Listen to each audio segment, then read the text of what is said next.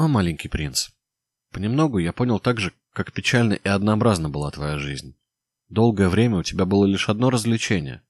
Ты любовался закатом. Я узнал об этом на утро четвертого дня, когда ты сказал: "Я очень люблю закат. Пойдем посмотрим, как заходит солнце". Ну, придется подождать.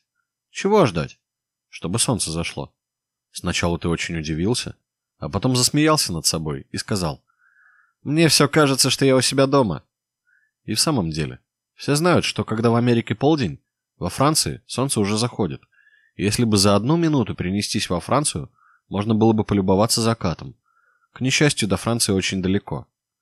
А на твоей планетке тебе довольно было передвинуть стул на несколько шагов, и ты опять и опять смотрел на закатное солнце. Стоило только захотеть. Однажды я за один день видел заход солнца 43 раза, и немного погодя ты прибавил. Знаешь, когда очень грустно, хорошо поглядеть, как заходит солнце. Значит, в тот день, когда ты видел 43 заката, тебе было очень грустно? Маленький принц не ответил.